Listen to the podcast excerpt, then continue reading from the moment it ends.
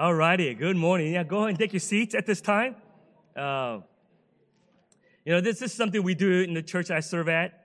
Um, you know, before we go into the Word of God, we take the time to say hello and good morning, and greet each other with a holy hug. Um, you know, the holy kiss is a very cultural thing. And if you've ever been to the Middle East or that parts of the world, people greet each other with a kiss in the cheek. Um, and it's very enduring for me personally. Um, but that being said, uh, I just got back from um, Germany uh, about a few days ago, so I'm a little jet lagged and then loss of time. Uh, but by the grace of God, I'm here. I'm excited to share God's word with you. Uh, my son is stationed in Germany in uh, the city called Kaiserslautern. We call it K Town. It's just a long name. Uh, but he's serving there in the army, and we went to visit there, and we travel all over Europe. We went to Paris, we went to Geneva. Um, and if you've ever been to Geneva, you got to walk through the Reformation Walk, okay? It's a, it's a park. It has a statue of Calvin and, and uh, John Knox. It's pretty amazing place to see that the Reformation movement was birthed from Germany. Amen.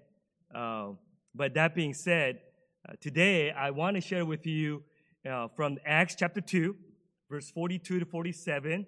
And I titled the sermon, Unity in Community.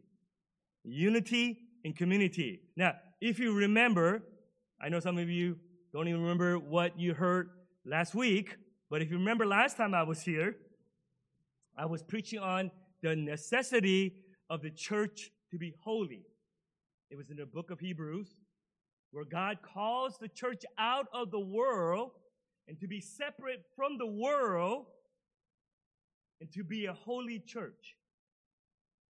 But as God calls us out of the world and we become the church, one of the essential needs of the church, and what I mean by the church, I'm talking about both the universal global church and the local church. In this context, Grace Sovereign Bible Church or the Sovereign Grace Bible Church.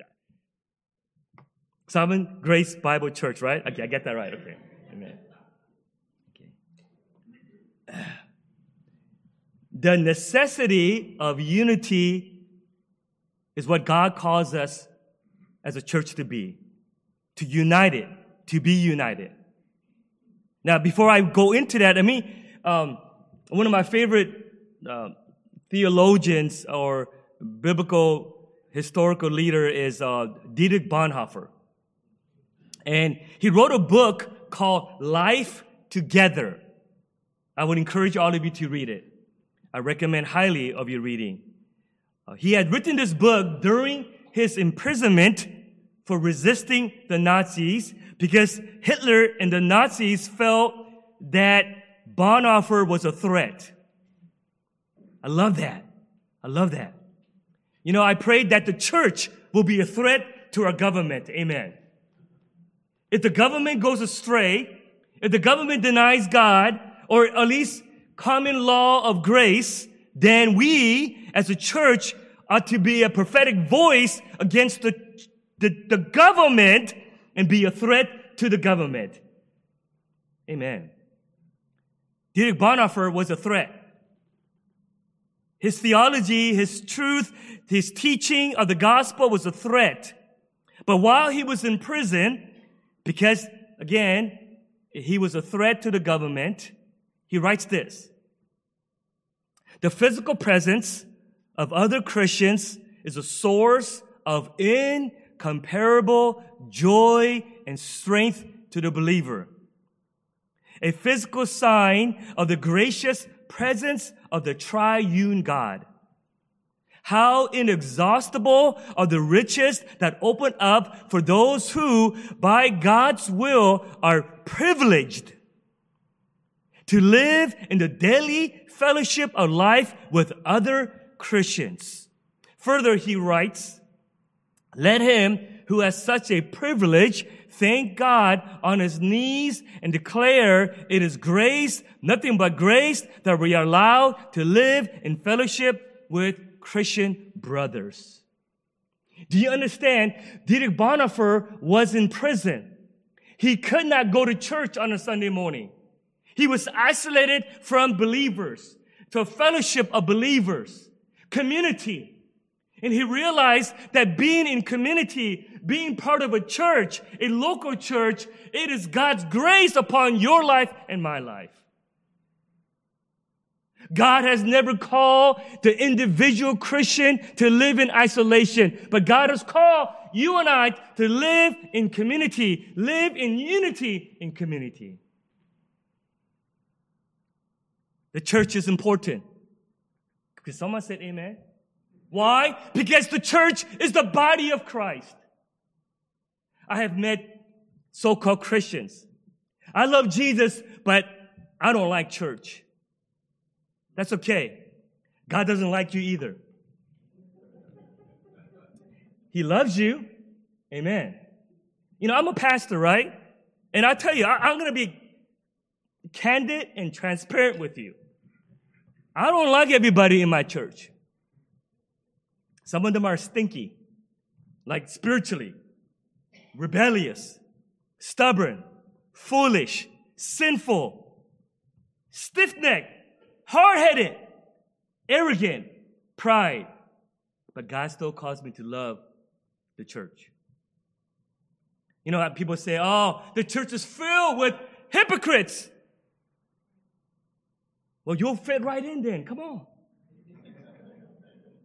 You'll fit right in. Are we not all, some degree, hypocrites before a absolute, righteous, holy, sovereign God? And that is why we need Christ, and that is why we need each other. You know, when I was growing up, at the church, we had fellowship. Fellowship. Um, but I tell you, if you grew up in a church like I did in the 70s and 80s, all right, fellowship was not fun. They usually serve stale donuts, okay? And uh, they didn't talk about the Bible. People talk about their business, their work, their life. They didn't talk about Christ. It was superficial. It was hi and bye. That was called fellowship. Now, the Greek word of fellowship is called koinonia. It's not just gathering to share a cup of coffee and donuts. It's more than that. It's deeper than that. It is, it is the expression when we gather together in community, it is expressing the attributes of the triune God. You might ask, Pastor Ed, how is that so? God the Father, God the Son, God the Holy Spirit, who existed before anything ever was created, who in eternity was in perfect community. And when he created man in his image, he created you and I to also to be in community. And when sin entered into this world, that community, that bond between God and man and Adam and Eve was separated. And man, since that time on, has always been separated from each other. And God, through the cross of the Lord Jesus Christ, through the purchase of his blood, who took away the hostility between the Jews and the Gentiles, between whites, blacks, Hispanics, and Asians. Come on. Brought us together to be one, to be united in community. Amen. The local church, when we do community, when we do life together, we are expressing the attribute of who our triune God is. Community is not for your needs alone. Community is to glorify God. When we express God's attribute, right? We are glorifying God. And when we glorify God, we, you and I, experience the greatest joy and satisfaction in our hearts. You know, I have to be honest with you. I think it's a sad state when the world is more transparent, open, honest, caring than sometimes the church is. My prayer for you, for Sovereign Grace Bible Church, that you will be a church that pursues Christ and to be united in community. And you know what? It's not just my prayer. It was a prayer of Jesus. Read John chapter 17. The Lord's great high priestly prayer for the church. He writes here in John 17 verse 9 through 11, I am praying for them. I am not praying for the world, but for those whom you have given me, for they are yours. All my are yours and yours are mine, and I am glorified in them. He's referring to the church. He's referring to you and I. And I am no longer in the world, but they are in the world, and I am coming to you, Holy Father. Keep them in your name, which you have given me, that they may be one, even as we are one. That was the prayer of Jesus. That the church will be one, just as the Father is one with the Son, just as the Son is one with the Holy Spirit, and the Holy Spirit is one with the Father. The perfect triune community, God calls you and I to pursue that same unity. That was Jesus' prayer. And you know what? That prayer has been answered when any believer is given salvation through Jesus Christ, he is and she, or she is immediately, immediately placed into the union of the body of Christ. So the believer now is called to pursue that oneness and community. This unity is worked out in our conduct, in our attitude, in our life, in our giving, in our serving, in our praying, in our loving one another. We have a shared life. We have a shared eternal life. We have a shared faith. We have a shared love. We have a, a shared gospel. We have a shared purpose. That is to glorify God. We have a shared ministry to proclaim the gospel in the advancement of the kingdom. We have a shared truth that is revealed to us in the Holy Scriptures. And we have a shared power, which is the Holy Spirit. And so today, this morning, like I said, I only have three points. The first point I want to share with you is united in faith, verses 42 to 43. Second, united in love, verses 44 to 45. This is Acts chapter 2. And then finally, united in grace, verse 46 to 47. United in faith. Look at verse 42 to 43. And as they devoted themselves to the apostles' teaching and to fellowship, the Greek word koinonia, to the breaking of bread and the prayers. Verse 43 says, All came upon every soul and many wonders and signs were being done through the apostles. So, first, we're called to be united in faith. Now, you could actually literally say united in the faith. The faith. It is referring to the basic core essentials of the Christian faith. Now, that, I love the fact that when you go or travel around the world, right? I mean, I, I, I don't know. I, I think I travel around the world literally. I, I've been in Europe. I've been in Asia.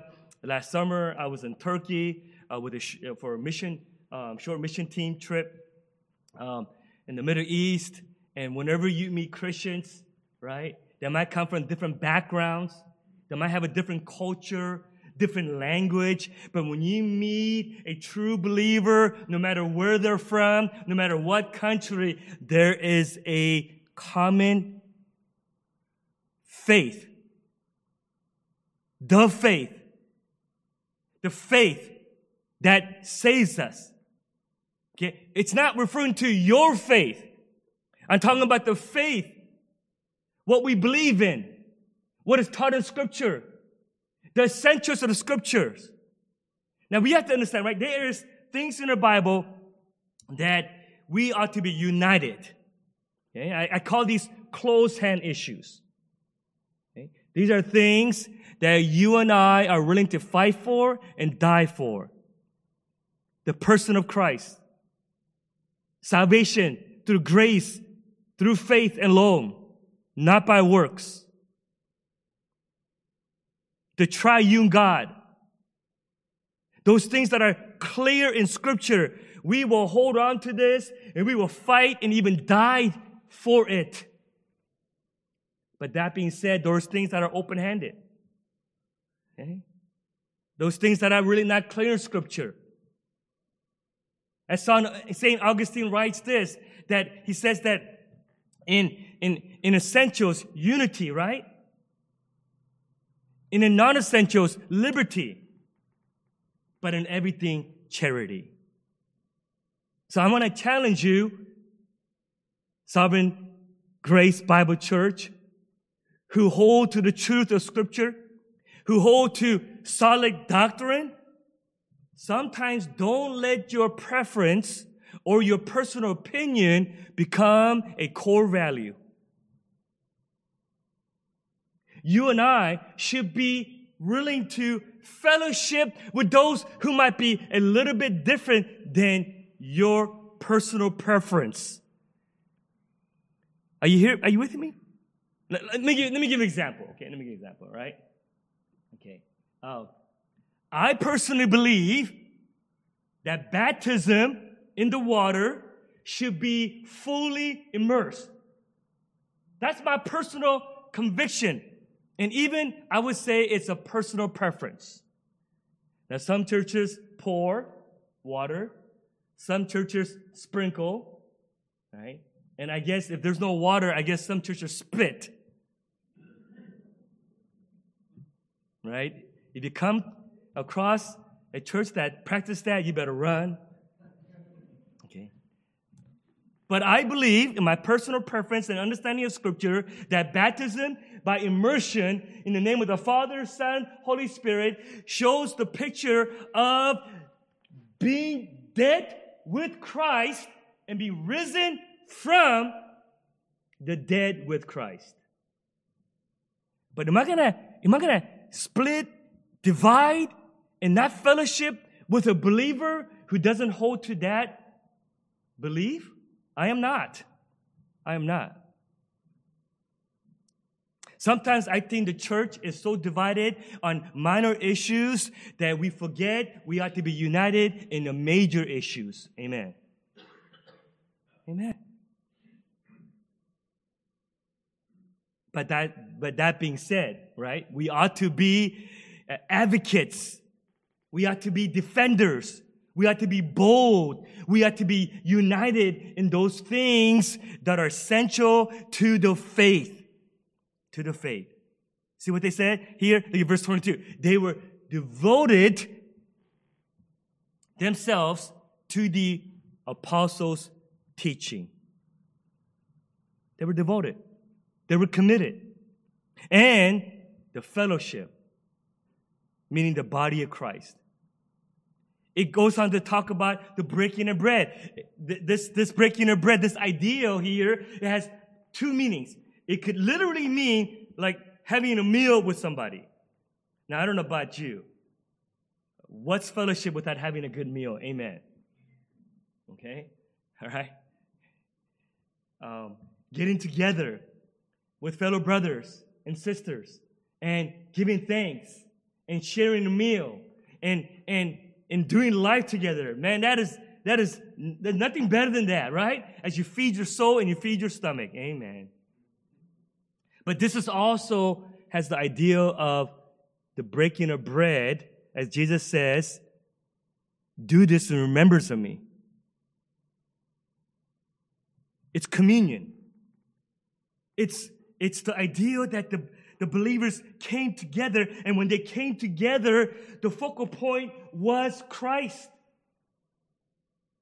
was the gospel that Christ died and rose from the dead. And let me tell you something. Any fellowship that does not focus on Christ is not Christian fellowship, but just another social gathering. It's another social gathering. But when we come together, our hearts to focus on Christ.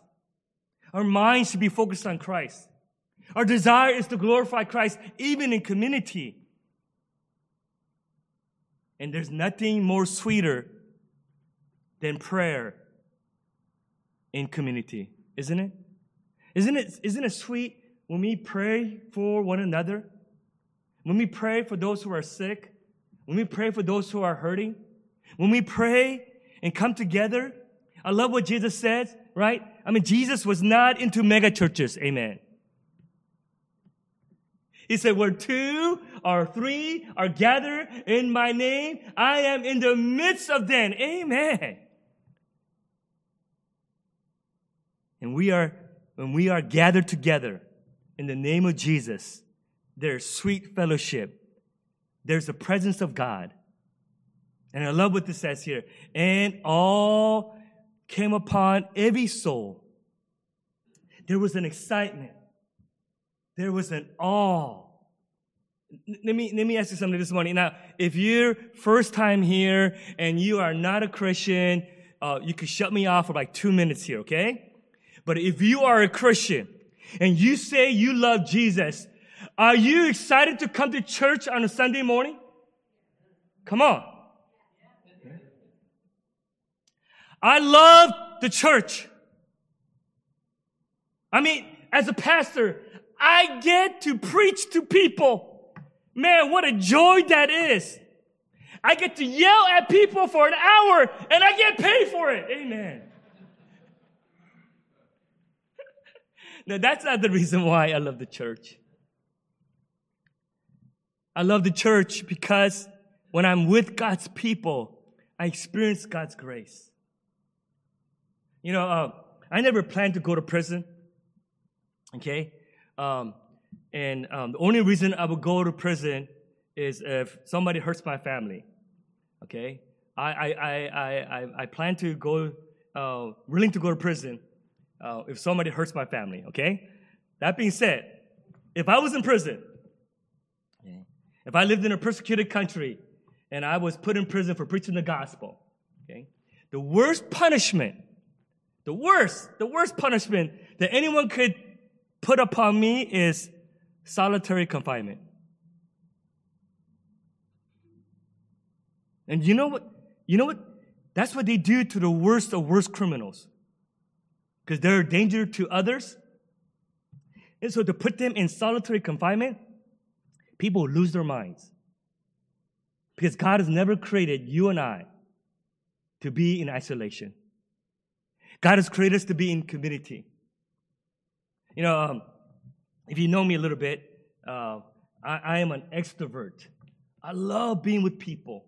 I thrive being with God's people. Okay. Now my wife is diff- she's a little different. Okay. She is an introvert. Now it doesn't mean she doesn't like community. She's just like small context community. Right. But you know the joke in my family? You know why extroverts like me need introverts like my wife? Because we need an audience.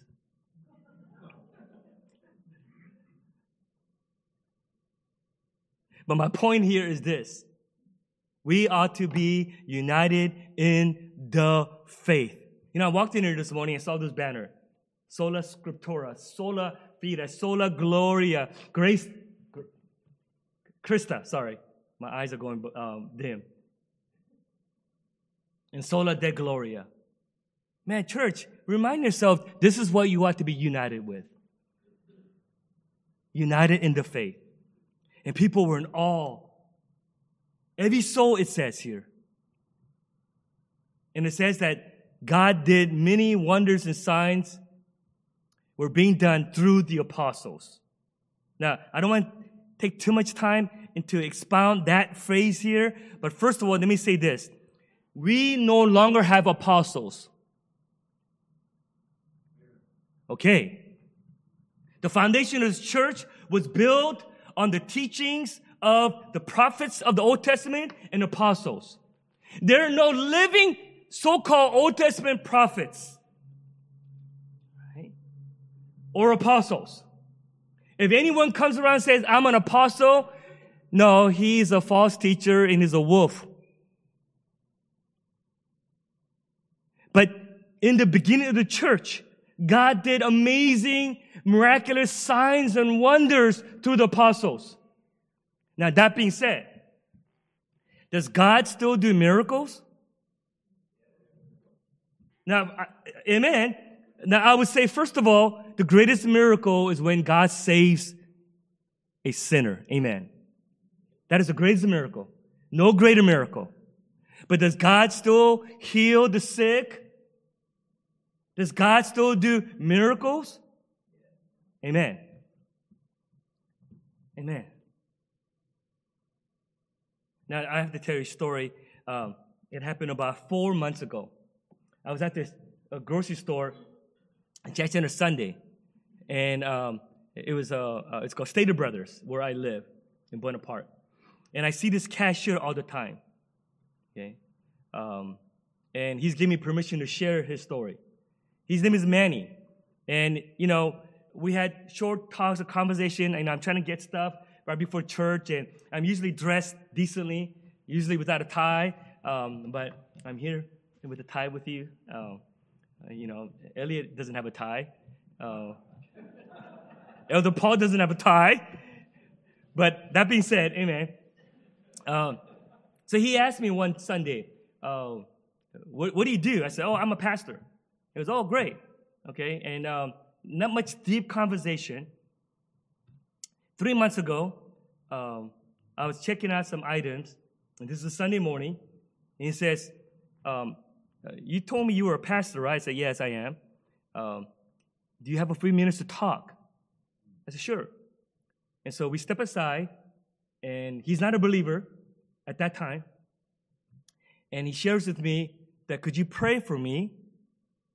I've been diagnosed with stage four stomach cancer, and the survival, the chance of survival is less than 10%. Okay. I prayed with him, and what I prayed was this I said, God, if it's your will that you would heal his body, but I pray more than Lord that you would save his soul.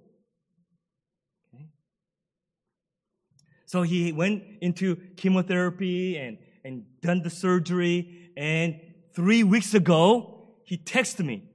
We exchanged phone numbers. He says to me, Pastor Ed, I want to thank you. I am today cancer free. Praise God. Praise God. Amen. Now, I'm not here to tell you that God is here for your health, wealth, and prosperity. If you want to hear health, wealth, and prosperity, listen to a false teacher called Joel Osteen.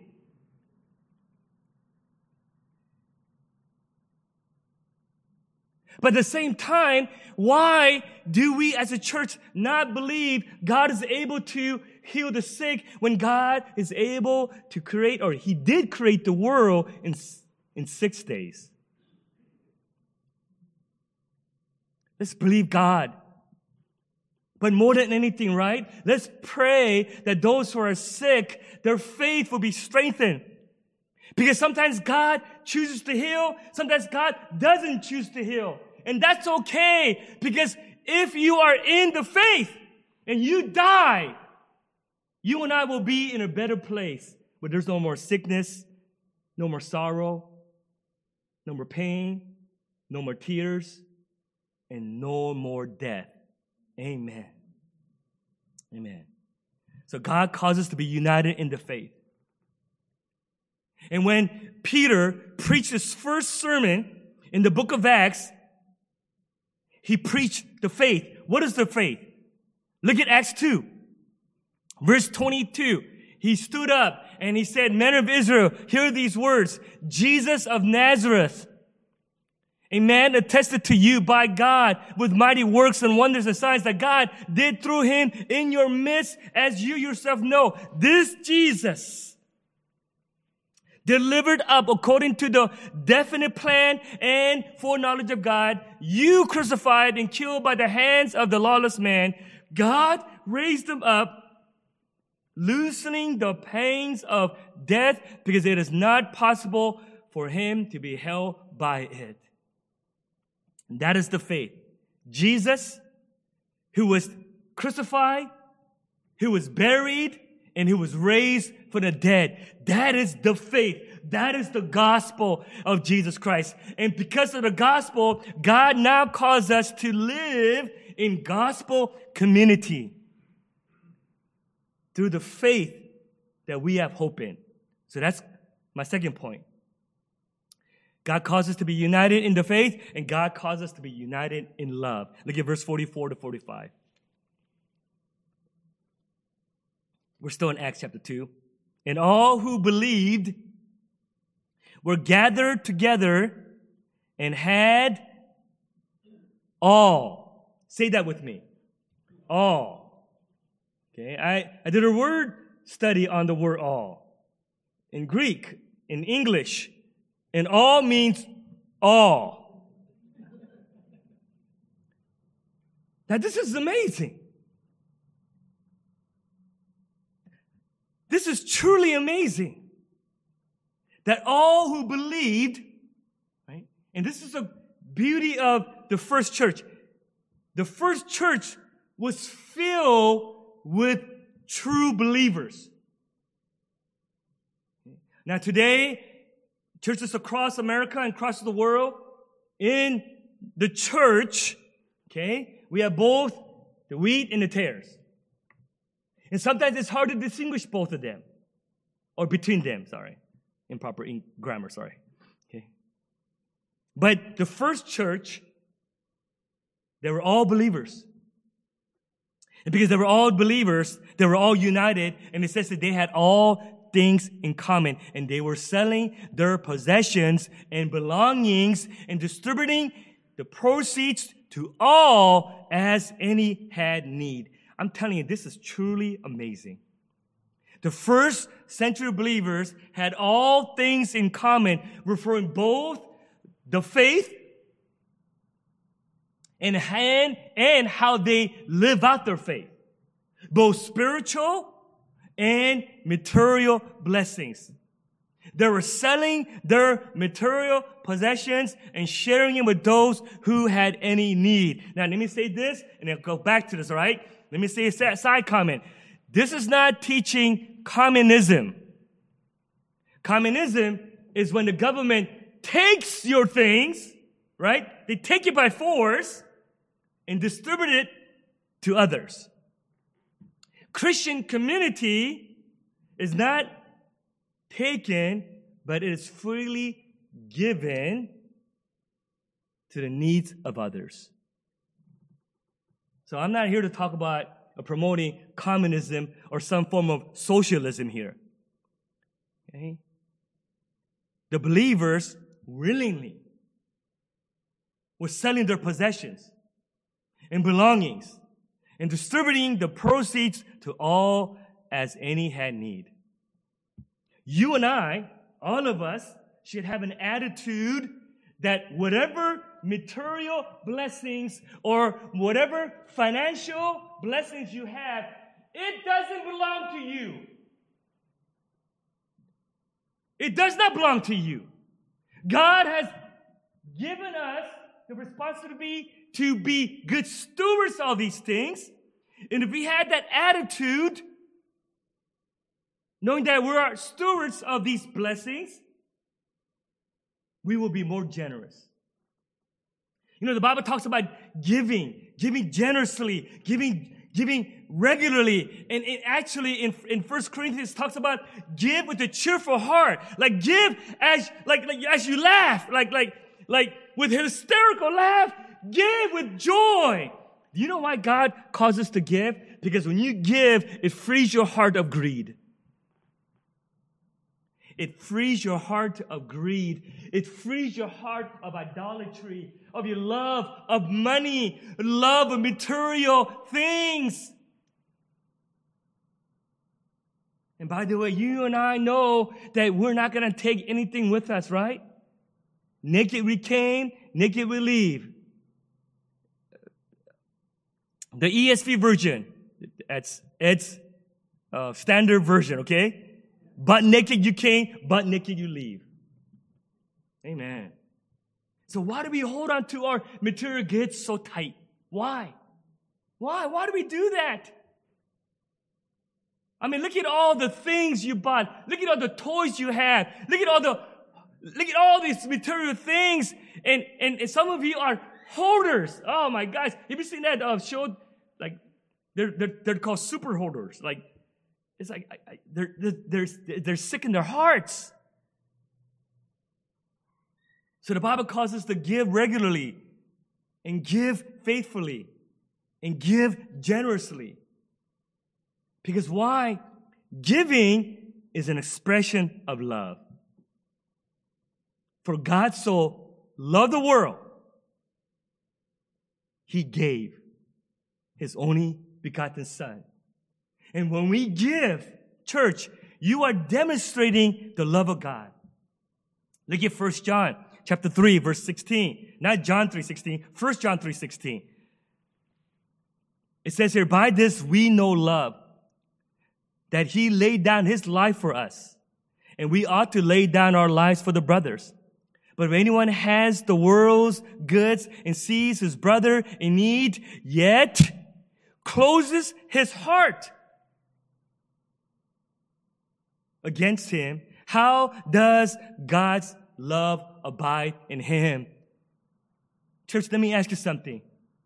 If a fellow brother or sister is in need, and the church does not meet that need, how can we say that God's love abides in us? Little children, let us not love in word or talk, but indeed in deed and truth. Let me paraphrase this. Love is not a feeling. It's not. Now, I, I, I see it's like sections of people here, okay? And I, I want to talk to young people right there. I love young peeps. Now, you might be dating. Maybe you were married less than a year and you got no kids. And I'm sure you're in much love. Okay? But let me tell you something. What you're experiencing right now, that's not love. Those are feelings. Those are sentimental feelings. Now, when I was dating my love, I was in love with her. Like, like, like, like I had bubbling emotions, romantic feelings toward her. We've been married now 27 years. And by the grace of God, um, hope to be married another 27 years. Okay. Um, but you know what? Those romantic feelings that I have or I had with her like 28, 29 years ago when I was dating and engaged and, and we were in a honeymoon stage, um, it's not there anymore. You know, we wake up in the morning sometimes, and you know, my wife's hair is like this, and my breath is kicking it like Bruce Lee. Um, and I see her, and she sees me. There's no romance feeling. There's, there's, there's absolutely no romantic, sentimental feeling towards each other. But let me tell you something. I love her more now than I ever did before.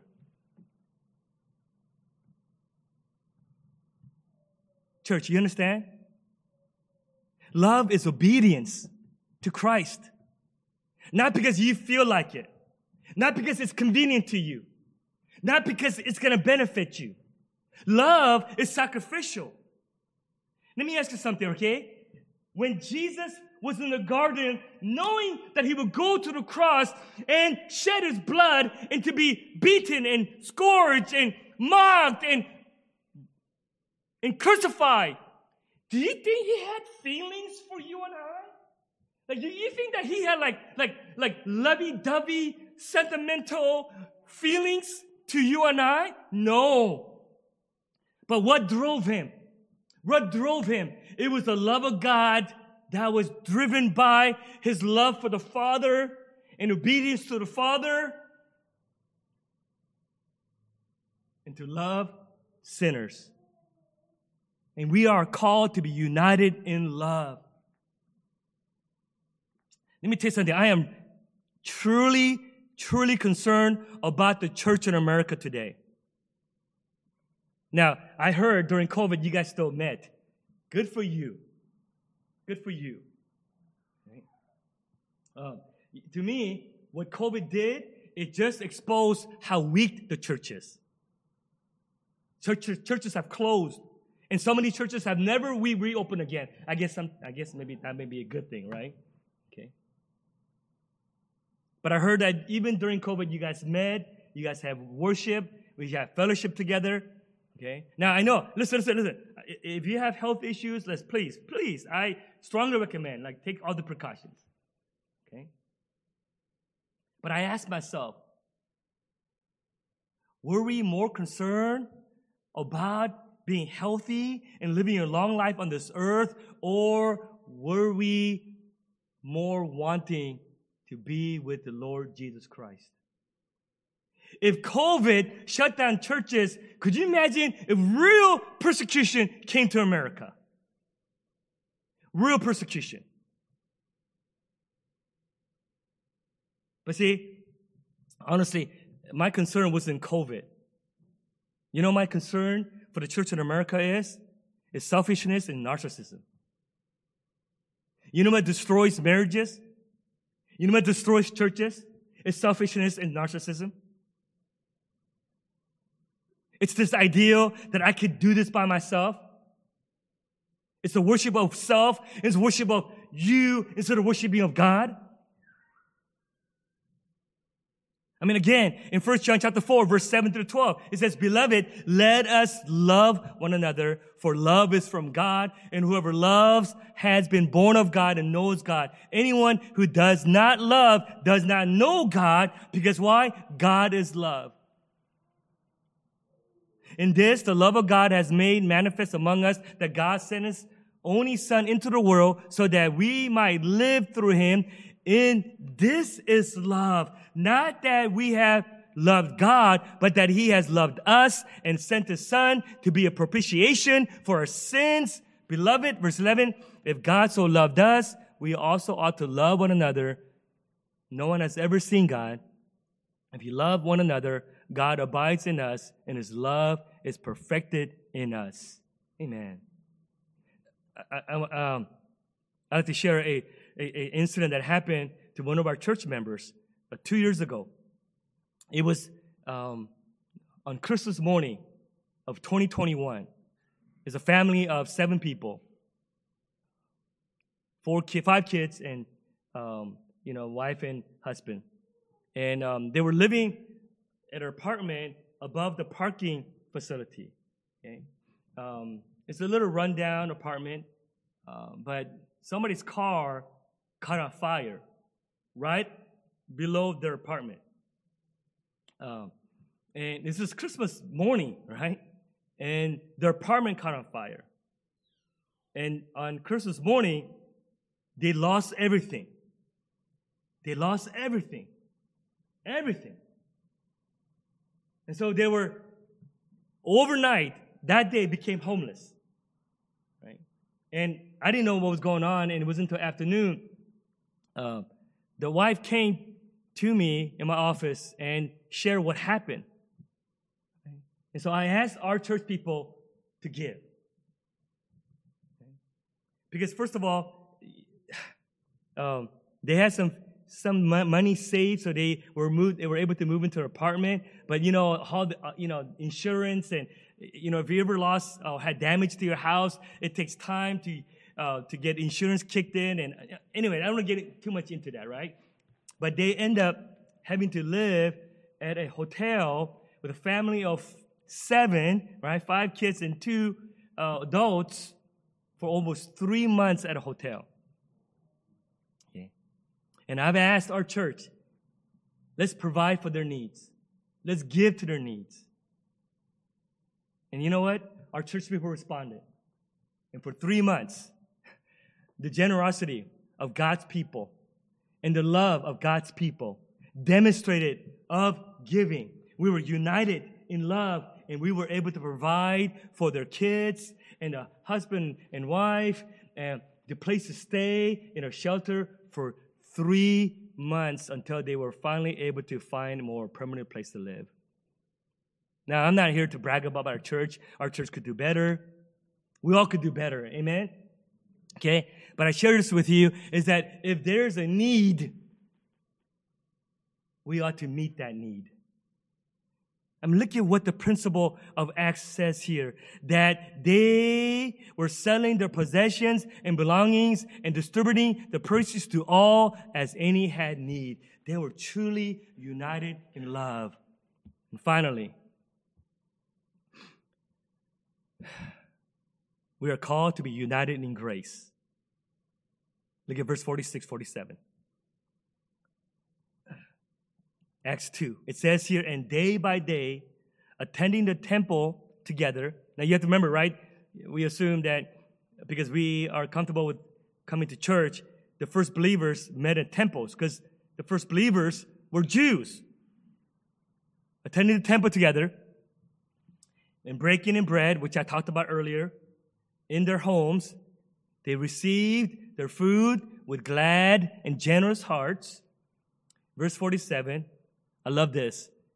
Praising God and having favor with all the people. And the Lord added to their number day by day those who were being saved. I want to focus on this phrase here praising God and having favor or grace with all the people. Now, this was a truly amazing community. There, there was grace to be found in Christian community. We experience God's grace when we pursue each other in the gospel community. We experience the favor of even others when we live out the Christian faith and loving community. Let me tell you something. I believe that the church has something that the world is truly longing for. I believe that. It's gospel community. It's gospel community. What we're seeing today in, in, in America is that people are more and more in isolation. Why? Because I call it due to the invention of the dumb phone. Now, you call it a smartphone, it just makes people dumber. People, did you know an average person, an average American, spends between four to five hours a day on the dumb phone? It not only makes you dumber, but it isolates you from other people.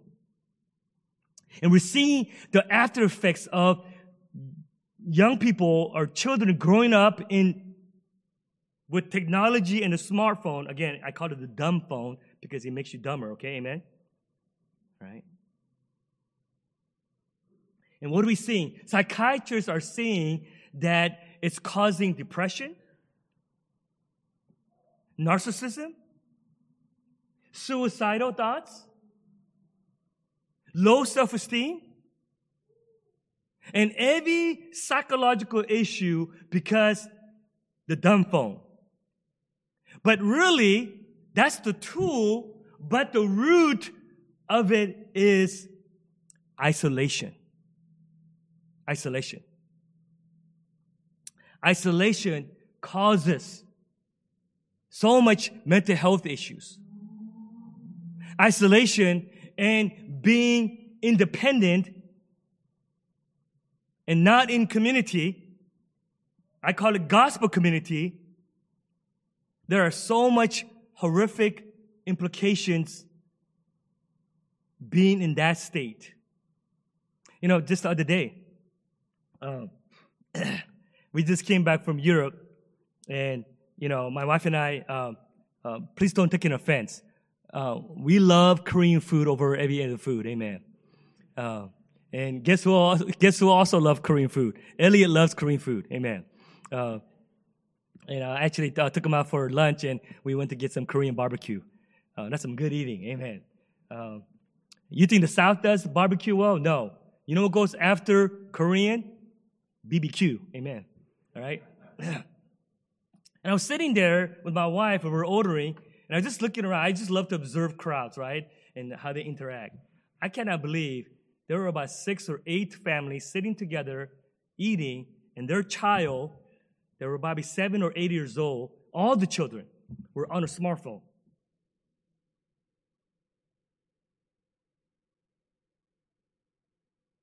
That is tragic.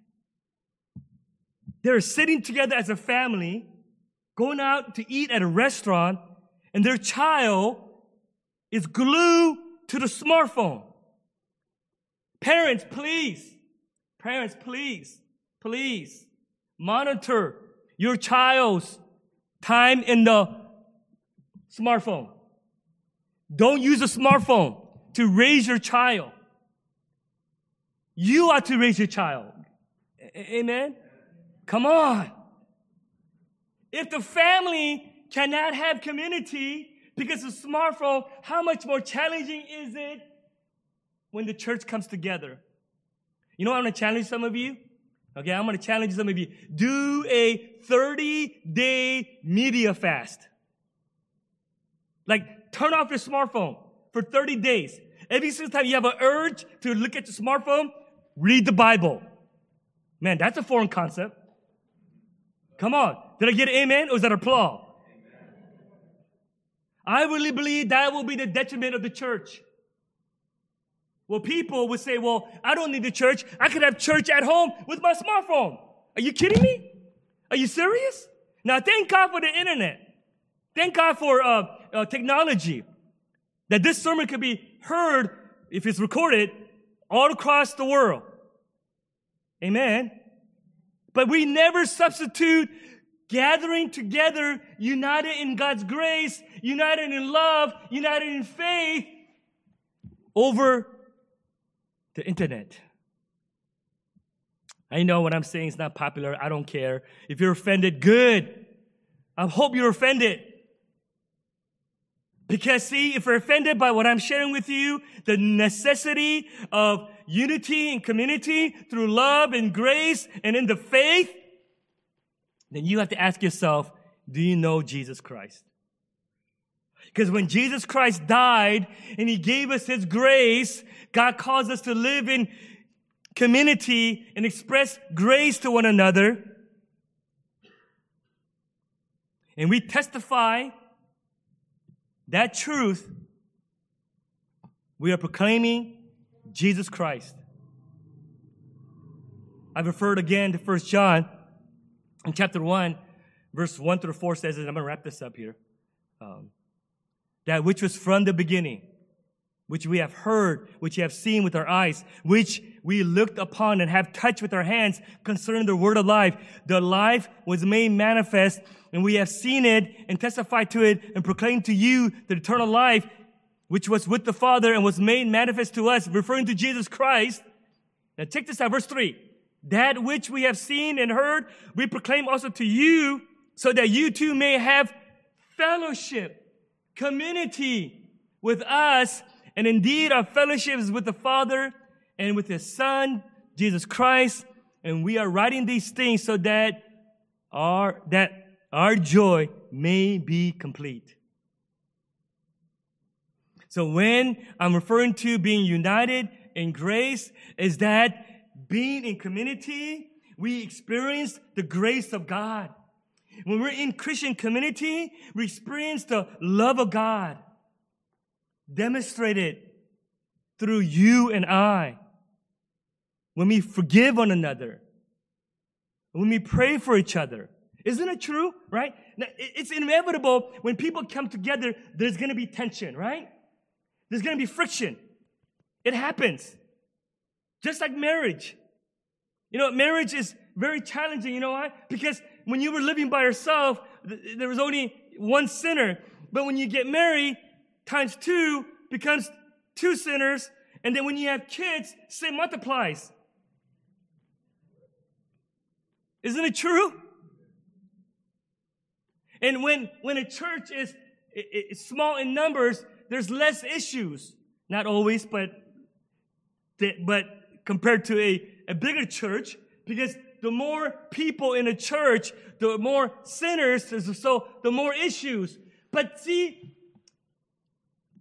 that's when God calls us to demonstrate grace. Grace isn't living your life with those you like and you're comfortable with. Grace or gospel grace in community is living and doing life with people that you might not get along, you might have friction, you might hurt them or they hurt you, but we demonstrate grace with one another through gospel community as we point others to Jesus and the gospel. And when we do that, let me tell you something. The world is longing to see that. The world's hungry to see a community that's demonstrating grace. And so we ought to be united in grace. In conclusion, could I get the band or uh, come up so we could wrap this up? In the beginning of the sermon, I mentioned to you about Bonhoeffer in his writing concerning community of believers. Let me close with this quote from his writing. He wrote, We thank God for what he has done for us. We thank God for giving us brothers who live by his call, by his forgiveness, and by his promise. We do not complain of what God does not give us, but rather we give God thanks for what he has given us daily through his grace. And is this not enough? He continues to say, we will not, will not his sin, meaning referring to the believers, be a constant occasion for me to give thanks that both of us may live in the forgiving God of Jesus Christ. Thus, the very hour of delus- uh, disillusionment with my brother becomes incomparable, solitary thanksgiving because it so thoroughly teaches me that neither of us can ever live by our own words and deeds, but only by that one word and deed which really binds us together, the forgiveness of sin through Jesus Christ. Amen. Would you pray with me? Father, we are all sinners. We are all beggars. Telling other beggars and sinners where there's forgiveness in Christ at the foot of the cross. And Lord, we come before you. Thank you for Jesus, our Redeemer. We thank you for Jesus, who's the head of the church. We thank you for Jesus who has saved us all. And we thank you, you have called us to be in gospel community. So we may be united in love, united in grace, and united in the faith. And by your work, finished work on the cross, we cling to you. We cling to each other. For in it, you have provided us salvation, redemption, forgiveness, and the hope of heaven and the presence and the indwelling of the Holy Spirit as we share a common life. Lord, cause us to pursue one another as we pursue Christ. I pray, Father, that no one in this church will be in isolation, that everyone would find a home here, a community to live out their faith, to live out their love, and to live out their grace that was poured into our hearts through your Son, Jesus Christ. So we pray all this in Jesus' name. Amen. Let's all stand if you can as we um, close the service.